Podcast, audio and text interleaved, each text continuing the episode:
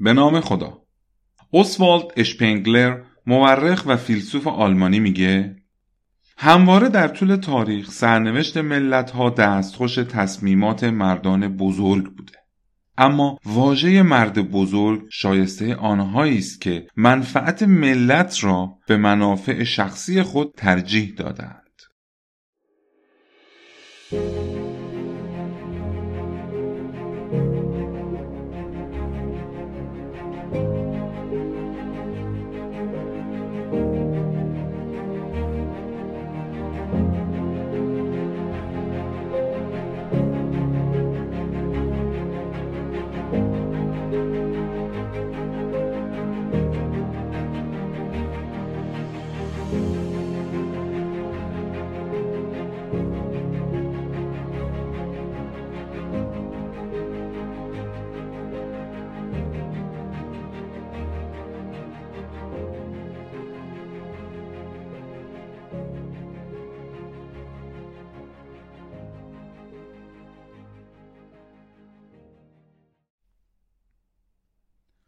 سلام. امروز 18 مهر ماه سال 1402 هستش. منم حامد هستم راوی تاریخ ایران. شما امروز شنونده 25 مین قسمت پادکست تاریخ از بیخ هستیم. من باز هم اول این قسمت دوست دارم از تمام عزیزانی که به من ابراز محبت داشتن تشکر کنم. واقعا امیدوارم منو با تمام نقص هام بپذیرین و همینجور با نظرها و پیشنهاداتتون به من تو انتشار تاریخ ایران کمک کنید. چندین بار گفتم و باز هم میگم من یک فرد عادی هستم که علاقمند به تاریخم. نه جناح سیاسی دارم و نه اطلاعی از سیاست و اینجور مسائل دارم. همچنین اصلا هم نگاه کاسبی به این پادکست ندارم و دنبال کسب درآمد هم نیستم. فقط و فقط دارم اون معلوماتی رو که تو مطالعاتم در مورد تاریخ ایران به دست میارم رو خیلی دلی و به صورت آمیانه و خودمونی به اشتراک می‌ذارم.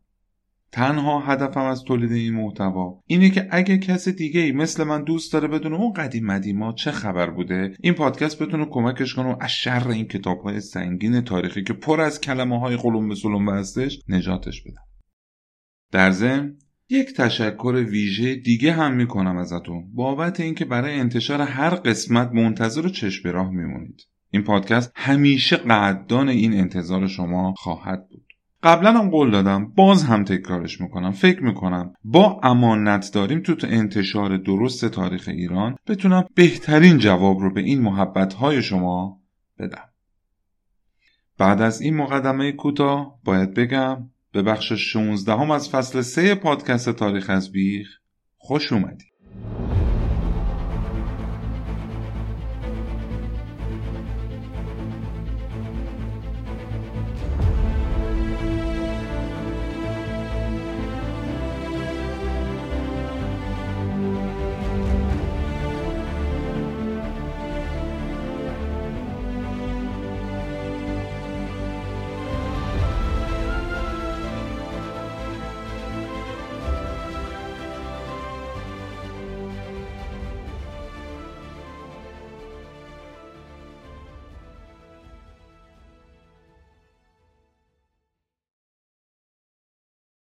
تو قسمت های قبلی دیدیم که داریوش اول به تخت کوروش بزرگ تکیه زد و سکانداری امپراتوری بزرگ و پرقدرت هخامنشی رو به دست گرفت.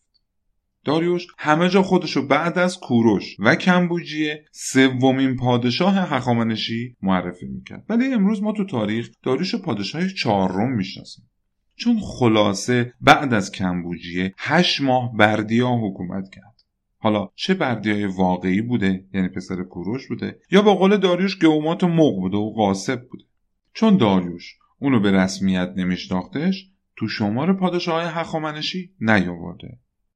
همونطوری که تو کتیبه بیستون هم دیدیم داریوش گومات مق رو همرده اون بقیه نه تا پادشاه دیگه اوورده که یعنی پادشاه های دروغین که علیه داریوش قیام کردن و همه رو خود داریوش قلقم کرد. بعد از اینها دیدیم داریوش بعد از اینکه شورش های سراسر امپراتوری رو سرکوب کرد یک نفر رو فرستاد و والی سارد که احتمال می‌رفت برای دولت داریوش درد سرساز بشه رو هم از سر راه برداشت و خیالش از شمال غرب ایران هم راحت شد. بعد اوایل سال 517 قبل از میلاد بود که سر فرصت در حالی که اوضاع مملکتش آروم بود و خطری تاج و تختش رو تهدید نمی‌کرد شیش ماه به مصر سفر کرد و اونجا رو هم سر و سامون داد. اون اقداماتی تو مصر انجام داد که همه رو شیفته خودش کرد. بعد با لقب فرعون مصر به مرکز حکومت یعنی پارسه برگشت. اوضاع به همین منوال پیش رفت و همینجور که پایه های حکومت داریوش داشت محکمتر می‌شد کاخ و شهر پارسم هر روز کاملتر از دیروز می‌شد. تقریبا میشه گفت دیگه هیچ قدرتی وجود نداشت که بتونه به خودش حتی اجازه بده در مورد قد علم کردن در برابر هخامنشیان فکر کنه. حدود سه سال گذشت تا رسیدیم به سال 514 قبل از میلاد.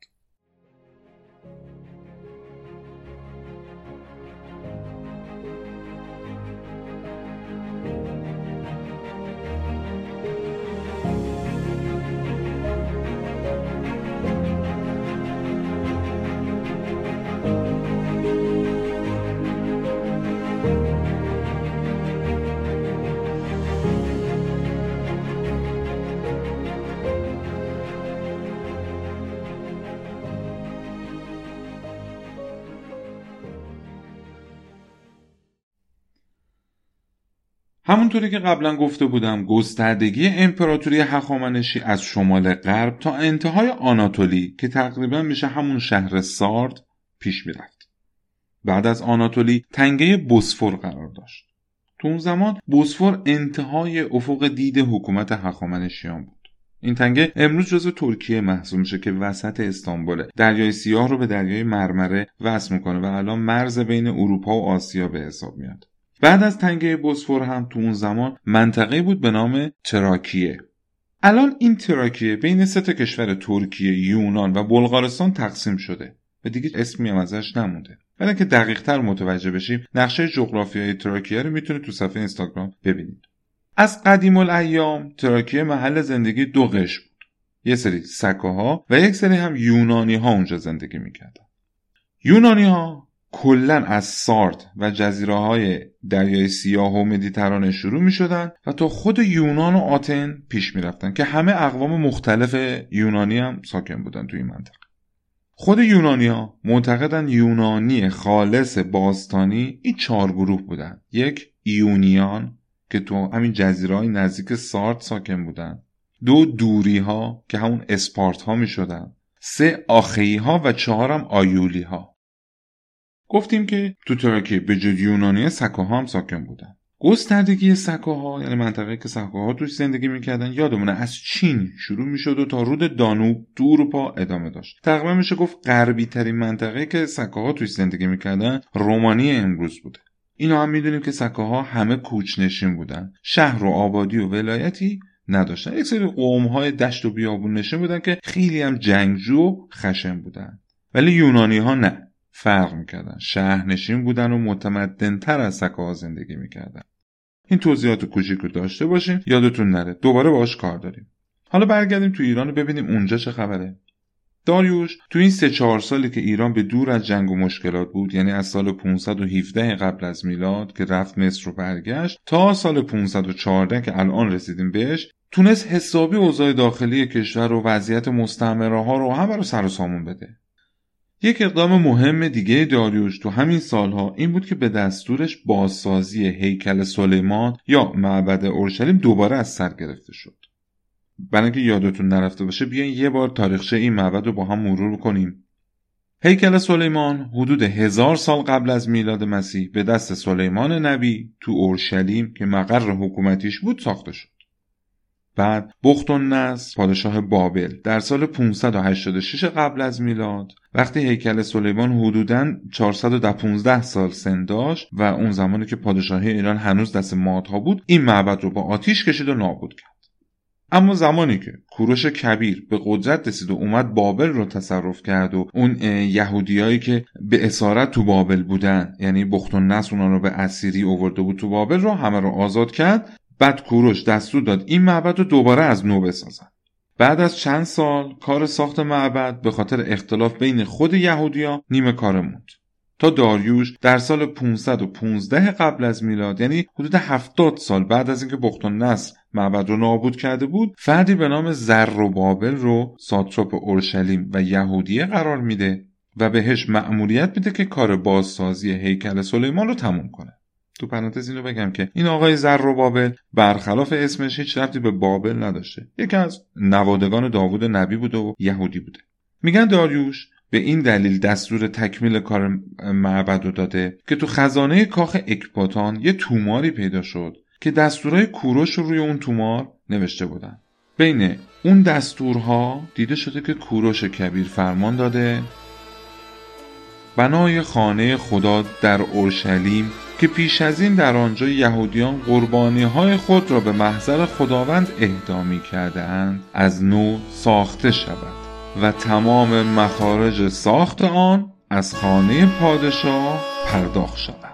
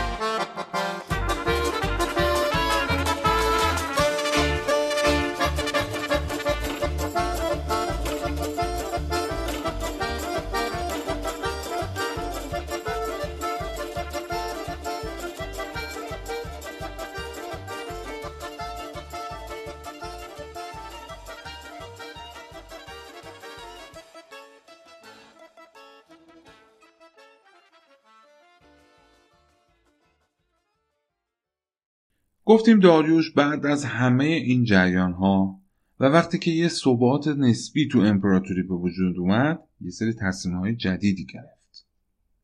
اون می‌خواست پاشو از مرزهای آسیا بیرون بذاره و وارد اروپا بشه. البته می‌دونید دیگه این مرزبندی آسیا و اروپا مربوط به خیلی سالهای بعده. اون موقع ایران بوده بعدش هم یونان. دیگه هم خداحافظی شناختی از بعد یونان نداشتن از شرق هم فقط تا هند رو میشناختن مثلا یکم جلوتر می‌رسیم بهش. هرودوت هند رو از اون طرف آخر دنیا می‌دونسته. اینوری ها به خصوص یونانی ها اصلا خبری از شرق آسیا و اون چین و اونجاها نداشتن. بگذاریم. داریوش عواست سال 514 قبل از میلاد به همراه سپاه عظیم و پرقدرت هخامنشی از شوش حرکت می‌کنه سمت شمال غرب ایران. گفته شده لشکر پارسی ها 700 هزار نفر پیاده و سوار نظام داشته و 600 تا کشتی با تمام امکانات اونا رو همراهی می‌کرده که واقعا تو اون زمان عظمتی بوده برای خودش. خیلی ها میگن که نه این اعداد اصلا نمی‌تونه درست باشه. سپاهیان خیلی کمتر بوده. ولی در هر صورت اینو می‌دونیم که داریوش با یک قدرت بی سابقه ای سپاه خودش به حرکت در اونا از آناتولی میگذرن تا می‌رسن به کنار تنگه بوسفور که آخرین نقطه از امپراتوری ایران محسوب شد.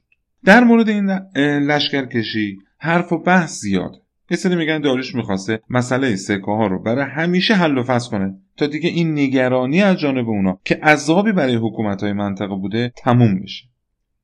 یه سری میگن داریوش می‌خواسته انتقام اون یورش های قبلی رو از سکه ها بگیره. یادمونه دیگه. از زمان مادها از همون موقع فروپاشی آشوریان سکه چندین بار به ایران حمله کردن. حتی یه مدتی کامل حکومت ایران رو به دست گرفته بودن که هوخشتره پدر پدر بزرگ کوروش یعنی سومین پادشاه مادها اونا رو بعد از 28 سال سلطه بر ایران از منطقه بیرون کرد.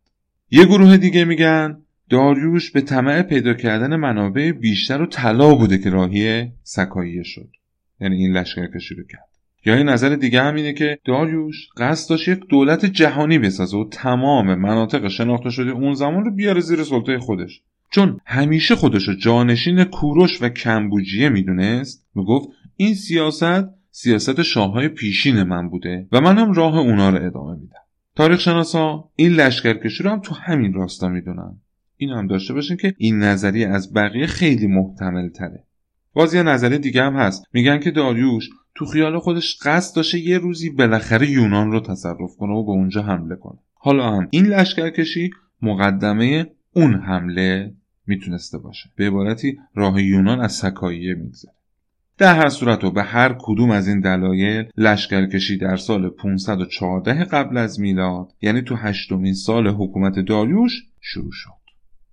سپاه ایران به وسیله یه پلی که روی تنگه ساخته شده بود از بوسفور عبور می‌کنن و وارد تراکیه میشن این پل یه داستان کوچولو جالبی داره بگم. به دست یه مهندس یونانی ساخته شده بود. وقتی سپاه ایران از اون عبور می‌کنن همون مهندس یونانیه که ساخته بوده اون پل رو ساخته بوده با افتخار یک نقاشی بزرگ از سپاه ایران که در حال عبور از اون پل هستن می‌کشه. بعد هم اون نقاشی رو تقدیم می‌کنه به معبد هرا. معبد هرا یکی از معبدهای یونان. بعد از اینکه سپاه ایران از پل عبور می‌کنن یعنی از تنگه بوسفور عبور می‌کنن و وارد تراکیه میشن به دو دسته تقسیم میشن. پیاده نظام و سوار نظام قشون ایران از راه خشکی و نیروی دریایی هم از طریق دریای سیاه به سمت رود دانوب حرکت می‌کنن. داریوش به نیروی دریایی خودش دستور میده که سریعتر خودشون رو به کنار رود برسونن و منتظر سپاه اصلی بمونن. همچنین اگر لازم بود برای عبور سپاه از رودخونه دانوب هم یه پلی یه چیزی بسازن که اونجا دیگه معطل نشن. داریوش هم همراه اون دسته یعنی سوار نظام و پیاده نظام از مسیر خشکی راهی رود دانوب شدن. تو مسیر همه اهالی تراکیه و مناطق دوروبرش که میشه همون یونانی ها و ایونی ها و بقیه سکه های تراکیه رو مطیع خودش می‌کنه. البته خیلی از اونها قبل از اینکه درگیری به وجود بیاد خودشون تسلیم پارسیا میشن. ولی یه عده با یه جنگ کوچولو شکست می‌خورن و میان زیر پرچم هخامنشیان تا اینجای کار خیلی مشکل بزرگی سر راه نبود. همه چیز طبق پیش بینی داریوش داشت پیش می‌رفت. ولی این هدف داریوش نبود. اصل اون سکه هایی که مد نظر بود بالای رود دانوب ساکن بودن. یعنی تو نقشه امروزی بخوام بگم تقریبا میشه جنوب روسیه و اوکراین و اون دوره برام خلاصه نیروی دریایی بعد از اینکه به رود دانوب می‌رسن دستورای داریوش رو تمام و کمال انجام میدن و پل موقت ساخته و آماده میشه تا خود داریوش از راه برسه. یه توضیح بدم. برای ساختن این پل های موقت میومدن قایق ها رو بغل به بغل هم میچیدن روی اونها رو به وسیله الوار و چوب و اینا میپوشوندن. یه جوری بوده که ارتش به همراه عرابه ها و اسبها و تمام امکاناتش از روی اون به راحتی عبور می‌کرد.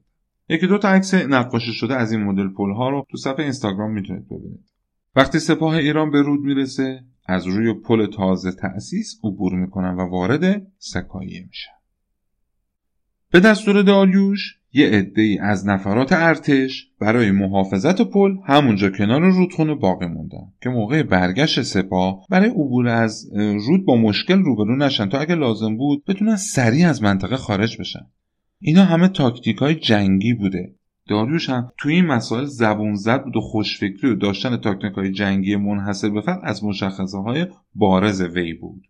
اون افرادی که داریوش برای محافظت پل قرار داده بود یونانی های ایونیه و بقیه مناطقی, مناطقی بودن که بعدا به ارتش داریوش اضافه شده بودن. همونایی که تو تراکیه به سپاه ایران ملحق شدن.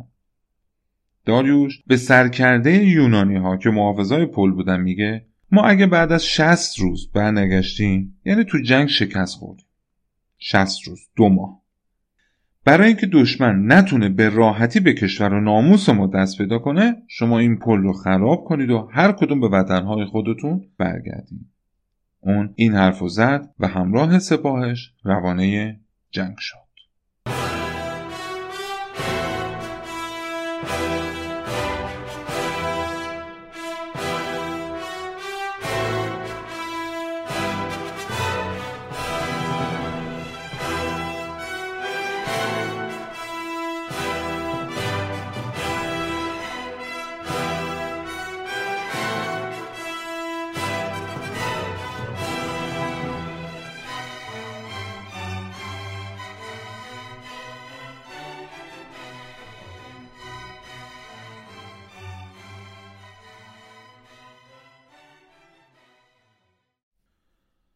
وقتی اقوام مختلف سکه ها خبردار میشن که داریوش با یک قشون بزرگ وارد منطقهشون شده و می‌خواد اونجا رو تصویر کنه با هم نشست و جلسه می‌ذارن تا ببینن الان باید چیکار بکنن.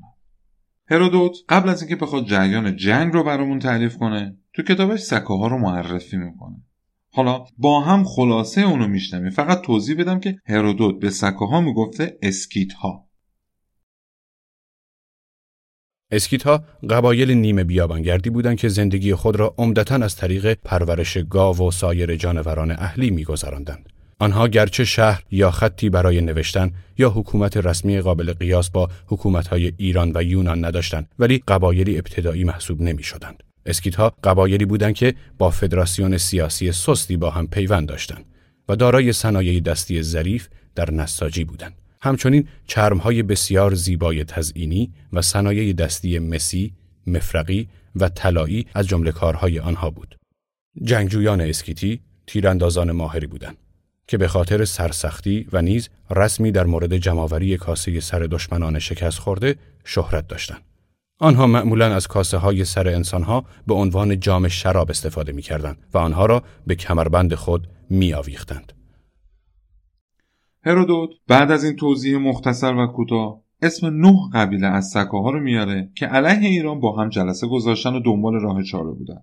در مورد خصوصیات هر کدوم از این نه قبیله سکایی هم جداگونه به صورت خیلی کامل توضیحاتی میده که یه سری از اونها آدم خور بودن و یه سری دیگهشون دشمناشون رو پوست میکندن و یه گروه دیگه با کاسه سر دشمنها جام شراب درست می‌کردن و از اینجور وحشی بازی ولی یه عدهشون خیلی جالبه. هرودوت گفته آدمای اون قبیله چند روز از ماه رو تبدیل به گرگ می و بعد دوباره به شکل انسان برمیگشتن. خلاصه کلی از این افسانه هایی که از مردم شنیده بوده رو تو کتابش آورده که دیگه خیلی وارد جزئیاتش نمیشم فقط اینو بدونید همونطوری که قبلا هم چندین بار گفتم سکاها خیلی خیلی بیرحم و خشن و جنگجو بودن و سرشون درد می‌کرد برای جنگ.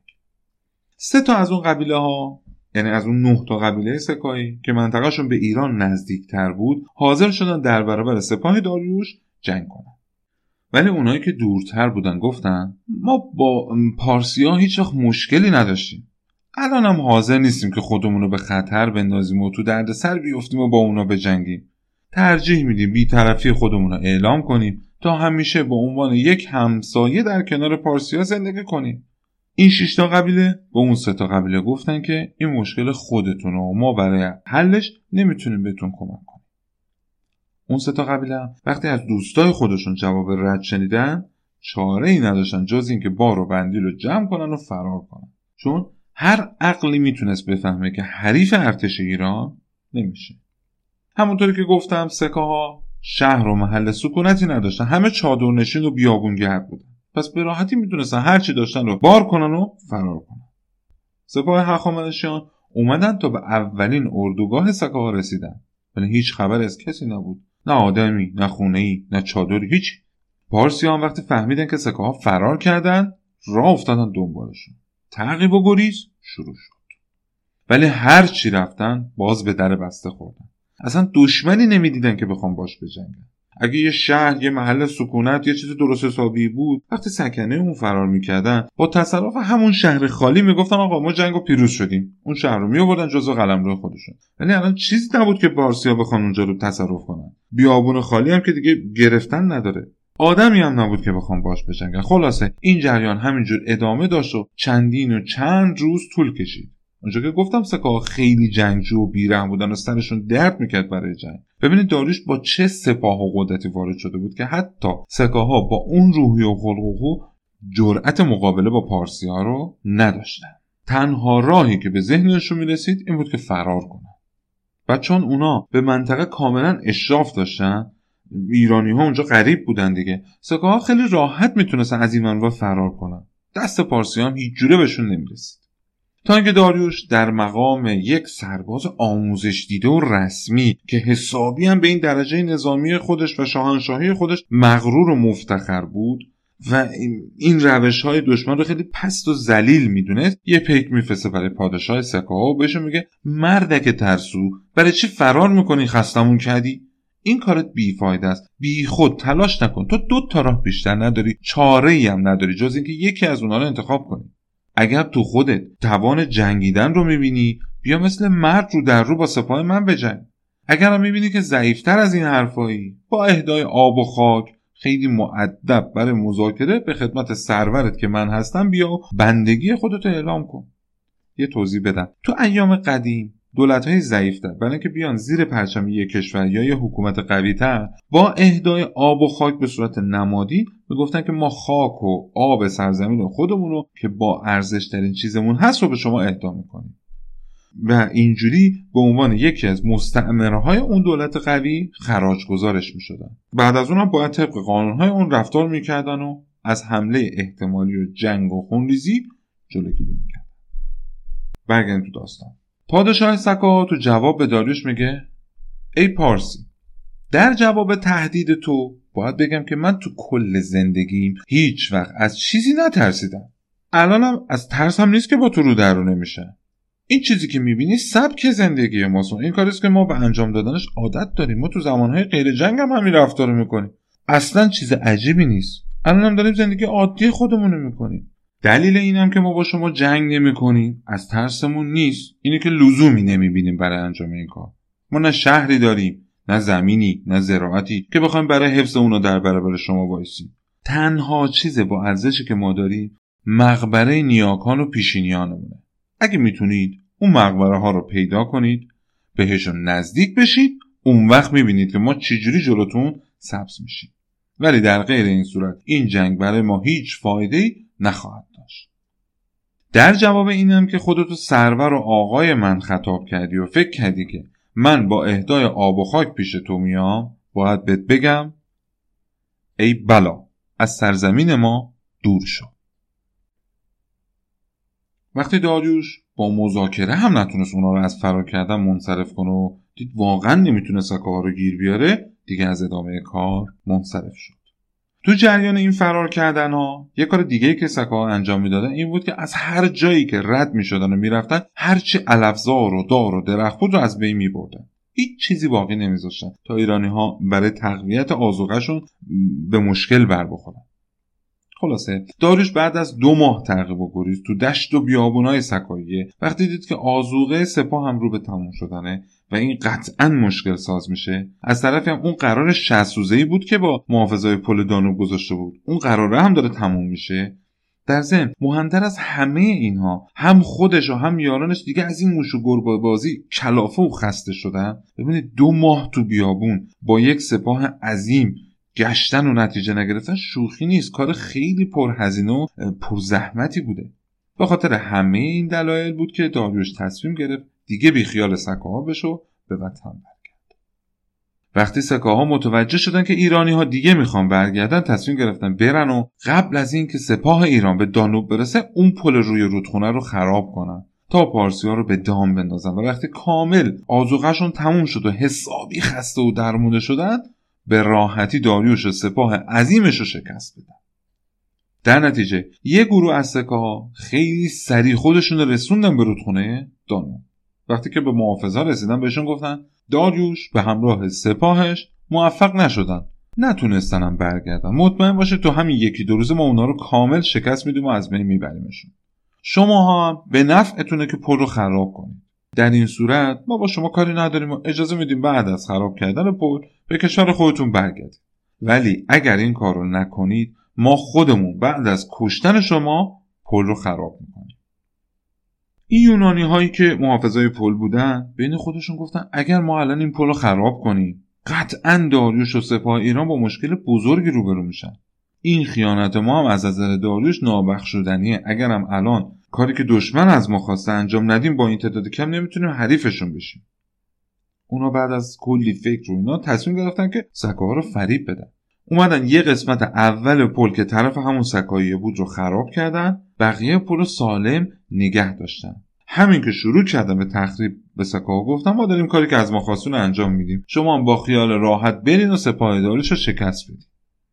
سکاها وقتی دیدن اونا واقعا دارن پل خراب می‌کنن باور کردن و اونجا رو ترک کردن. زمانی که سپاه ایران به پل رسیدن اون فاصله ای که خراب شده بود رو دوباره با کشتی پر کردن و پارسی ها تونستن از اونجا جون سالم به در ببرن. از منطقه سکاها خارج شدن و بعد به دستور داریوش پل رو به طور کامل تخریب کرد یه دستاورد بزرگ داریوش از این لشکرکشی به قول مورخا این بوده که درست داریوش نتونست به هدفی که قصد داشت برسه. ولی این کار اون باعث شد تا صدها سال بعد صدها سال بعد دیگه سکه ها سمت مرزهای ایران نیان. کلا بیخیال ایران بشن. وقتی اونا قدرت و ارتش هخامنشیانه دیدن دیگه جرأت نکردن این سمتی بیان و تا سالهای خیلی زیاد بعد ایران از شر سکه ها راحت شد. داریوش تو راه برگشت تراکیه رو به مکاویز که یکی از سردارانش بود سپرد و هشتاد هزار نفر پارسی هم در اختیارش قرار داد تا این ساتروپی جدید رو حفظ کنه. همون تراکیه که میشه حد فاصله رود دانوب تا تنگه بوسور یعنی همون قسمت اروپایی استانبول امروزی و جنوب بلغارستان و اینجا. داریوش هم خودش به همراه بقیه اون افرادش راهی لیدیه و سارت شد. زمستون هم اونجا موندن بعد از زمستون داریوش حرکت می‌کنه به سمت مرکز حکومت. وقتی سارد رو ترک می‌کنه برادر خودش به نام آرتافرنه رو به عنوان ساتراپ سارد قرار میده. تو همین فاصله. مکابیز هم که تو تراکیه مونده بود موفق شد طی چند تا جنگ و نبرد کل منطقه تراکیه. به علاوه مقدونیه و جزیره ساموس و بقیه منطقه های یونان نشین رو زمینه ایران کنند این شهرها رو بعدا که می‌رسیم به یونان باش خیلی کار داریم. فعلا اینجا در حد یه اسم ازشون نام می‌بریم. خلاصه اینجوری میشه که تو سال 513 قبل از میلاد یعنی یه سال بعد از لشکرکشی داریوش به سمت سکاییه قسمتی هر چند کوچیک از اروپای امروز جزوی از ایران شد. و همینجا بود که تاریخ لقب اولین فاتح سقاره رو به داریوش کبیر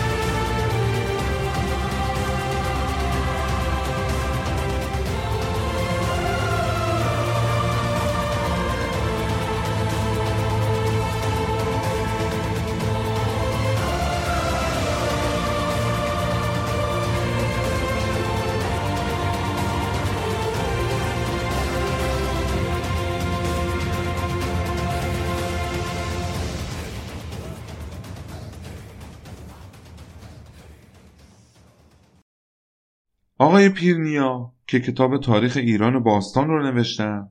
در ضمن این کتاب یکی از مهمترین منابع ما هستش. یه جایی میگه در طول تاریخ هر حکومتی که مزه کشورگشایی رو چشیده باشه دچار اتش راه انداختن حکومت جهانی میشه و به این سادگی ها هم از این راه بر نمیگرد متاسفانه همیشه هم همین توسعه روزافزون اون حکومت باعث انقراض و ازمهلالش شده. که هخامنشیان هم از این قاعده مستثنا نبودن. واقعا وقتی تاریخ رو می‌خونیم می‌بینیم که امپراتوری ها همین بزرگ شدن و کش اومدنشون باعث شده که غیر قابل کنترل بشن و آخر سرم از هم بپاشن. مثل آشوریان هخامنشیان اسکندر مقدونی حتی بعدها روم همهشون وسعت امپراتوریشون بلای جونشون شد. حالا تو همین زمان پادکست ما هم داریوش دو سال بعد از لشکرکشی به سکایه در سال 512 قبل از میلاد یعنی تو دهمین سال حکومتش تصمیم می‌گیره کشور رو از سمت شرق گسترش بده. اون میره سراغ هند.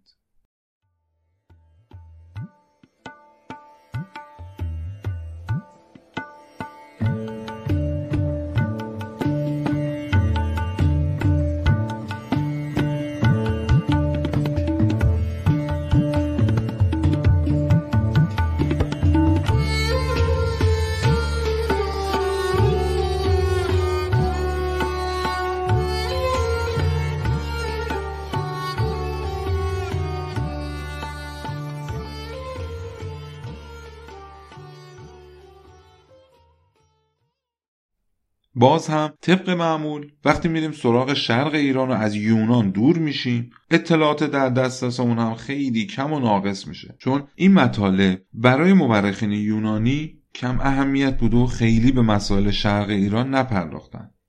همشون فقط یه اشاره بهش کردن. ولی خب من بعد از شخص زدن تمام اسناد کمی که پیدا کردم این نتایج رو تونستم در مورد تصرف هند جمع کنم. یادتونه قبل از زمانی که داریوش کانال سوئز رو بسازه یک نفر به نام اسکولاکس رو مأمور کرد تا تمام آبهای دورادور امپراتوری ایران رو بررسی کنه. اونم از رود سند تو هند سفرش رو آغاز کرد. یه سری میگن بعد از اینکه اسکولاکس گزارش های خودش رو تنظیم می‌کنه داریوش متوجه ثروت و جمعیت زیاد هند شد که این دو مورد دو تا نقطه قوت برای هر حکومتی محسوب میشن و از همونجا جرقه تصرف هند تو سرش زده شد. تا به موقعش بره سراغ اونو الان تو سال 512 قبل از میلاد زمانش رسیده بود و داریوش موقعیت رو برای این کار مناسب دید. البته بعضی از مورخین معتقدن که داریوش قبل از حرکت به سمت سکاییه هند رو تصرف کرده بود و بعدش اسکولاکس رو مأمور کرد تا از رود سند به دریای مدیترانه برسه. هم میگن زمانی که اون اغتشاش های اول به، که زمان به قدرت رسیدن داریوش بود ساکت شد دوباره تو ایالت ستگوش که منطقه میشه تو افغانستان امروزی مردم شورش کردن و داریوش برای سرکوب کردن اختشاش به اونجا رفت. بعد هم هند رو هم به ایران اضافه کرد. گفت حالا تا اینجا که رفتیم این هندرم بگیریم. ولی کلا اطلاعاتمون ناقصه دیگه کارش هم نمیشه کرد. این که میگیم تصرف هند منظور کل هند امروز نیستا داریوش تونسته بود غرب هند رو بگیره. ولی مهمترین مناطق هند اون دوران که سند و پنجاب بوده رو عضو امپراتوری ایران کرد. این منطقه برای یونانی ها به حدی ناشناخته بود که مثلا هرودوت داریوش رو کاشف هند می‌دونسته. تو کتاب خودش گفته هرودوت داریوش بعد از کشف و تصرف هند عملا تونست تا آخر دنیا پیش بره و بعد از هند هم به جز بیابونهای بایر و غیر قابل سکونت چیز دیگه ای وجود نداره. با اینکه تو اون زمان چین و اون تمدن چندین سالش وجود داشت و برای خودشون اونجا امپراتوری و حکومت دست و پا کرده بودن ولی مردم این ور دنیا مخصوصا یونانی ها اصلا خبری از اونها نداشتن. تمدن چین برمیگرده به پنج هزار سال قبل از میلاد. یعنی قبل از دوره شهر سوخت و اون تمدنهایی که تو قسمت اول پادکست در موردش صحبت کردم. مثلا بودا که خب همه میشناسیمش تو همین زمان داریوش بوده که داشته دین خودش رو به مردم دنیای شرق معرفی می‌کرده. دین بودایی داشته شکل می‌گرفته. تو این زمان تو چین سلسله جو حاکم بود. اونا بعد از تمدنهای اولیه خودش این سومین سلسله حاکم تو چین بود که عواسط دوران حکومتشون هم بوده. یادمون نره تو این زمان سلسله هخامنشیان که دومین سلسله ایران بوده تازه داره به قدرت می‌رسه یونان هم که هنوز یک سری اقوام و شهرها و جزیرهای پراکنده هستن. ولی خب این ولی ها هرگز تا اون موقع با شرقی ها روبرو نشده بودن و نمیشناختنشون. خدا رو چه دیدیم؟ شاید هزارها سال دیگه صدها سال دیگه چه می‌دونن بیان بگن مردم قرنهای 20 و 21 فکر می‌کردن کره زمین. تنها جایی هستش که توش حیات وجود داره. از این همه کرات و حیات و دنیا و نقاط دیگه دنیا هیچ خبری نداشتن. مثل تو این مایه ها بگذاریم. برگردیم به همون داستان خود. داریوش همونطوری که قبلا دیدیم تو کتیبه بیستون که زمان شروع حکومتش دستور نوشته شدنش داده بود وقتی اسامی ایالتهای هخامنشی رو که از کمبوجیه تحویل گرفته بود رو میگه چیزی در مورد هند نگفته. ولی توی کاخ پارسه روی دیوار جنوبی یه کتیبه وجود داره که اونم به دستور داریوش نوشته شده. توی اون کتیبه داریوش اسم هند رو هم جز ساتراپی هخامنشی میاره. همین مقایسه یکی از دلایلی هستش که نشون میده هند به دست داریوش فتح شده. هند بین تمام ساتراپی های هخامنشی در زمان داریوش بیشترین خراج رو باید به حکومت مرکزی پرداخت می‌کرده و این نشون میده که ثروتمندترین ساتراپی اون زمان بوده. یادتونه دیگه اون قسمت گفتم وقتی که داریوش برای هر ساتراپی مقرر کرد که چقدر مالیات بدن بسته به دارایی های اون ساتراپی مالیات ها رو تعیین کرد که مصر و بابل بعد از هند تو جدول قرار گرفتن. یعنی مصر با اون گنج ها و ثروت افسانه ایش یا سارت که می‌گفتن تو رودخانه هاش طلا پیدا می شده یا بابل که مهد تجارت و علم و دانش بوده همه از هند پایین تر بوده. هرودوت تو کتاب خودش اینجا در مورد اقوام مختلفی که تو هند ساکن بودن و آداب و رسوم اونها صحبت کرده. که به نظر من بیشتر افسانه ها و داستانهایی بوده که به خرافات بین مردم جریان داشته و هرودوت هم از اونا شنیده و باورشون کرده. مثل همون داستانهایی که از سکه ها شنیده بود. البته در مورد سکه ها بیشتر از خشونتشون گفته بود. ولی در مورد هندی ها بیشتر راجع به عقب موندگی ها و کارهای عجیبی که می‌کردن حرف زده. مثلا میگه یه سری از اقوام هندی وقتی یکیشون مریض میشه بلافاصله اونو میکشتن و گوشش رو بین خودشون تقسیم می‌کردن.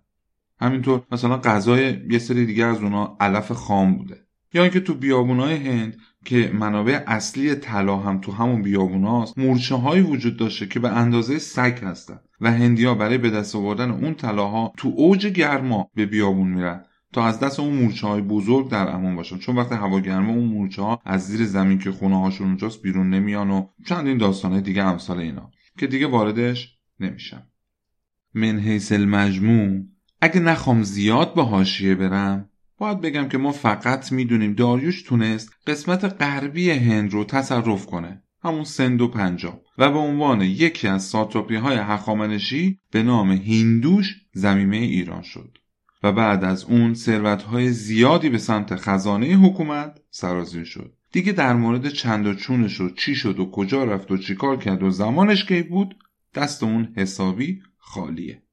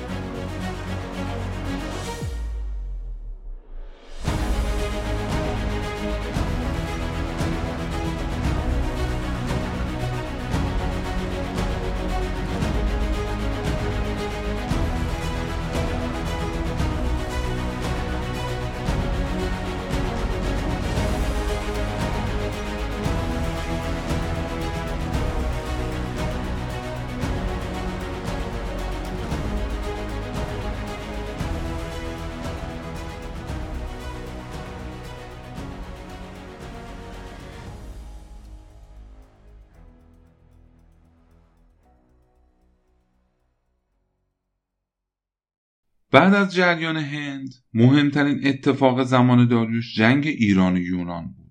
ولی برعکس هند در مورد این جنگ اطلاعات و دانسته همون حسابی کامل. در ضمن یونان با تمام این ممالکی که قبلا هخامنشیان رفته بودن سر کاملا فرق می‌کرد. تو اون زمان یونان تبدیل به یک قدرت مطرحی شده بود و این تصمیم داریوش کم خطرناک نبود. البته باید بگم که جریان جنگ ایران و یونان خیلی مفصله و طی چندین اتفاق این جنگ شروع شد. این نبود که همینجوری داروش یک کاره بگه می‌خوام یونان رو تصرف کنم و راه بیفته سمت غرب. کلی اتفاقهای مختلف قبلش افتاد که باعث این جنگ شد.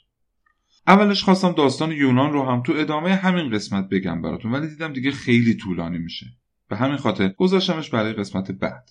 ولی در عوض وقت داریم که کامل بریم و یونان رو بررسی کنیم و از زمان شکلیش بیایم و برسیم به این زمان. پس یونان رو با تمام داستانهای جذابش می‌ذاریم برای قسمت بعد و داستان اولین جنگ ایران و یونان که به جنگ ماراتون معروف شد رو با هم ورق بزنیم پس توصیه می‌کنم مثل همیشه منتظر قسمت بعد باشین که مطمئنم یکی از بهترین قسمت های پادکست ما در آخر کار باز هم با یک تشکر دیگه از شما به خاطر همراهی و همدلیتون و با آرزوی روزهای بهتر از دیروز به خدای بزرگ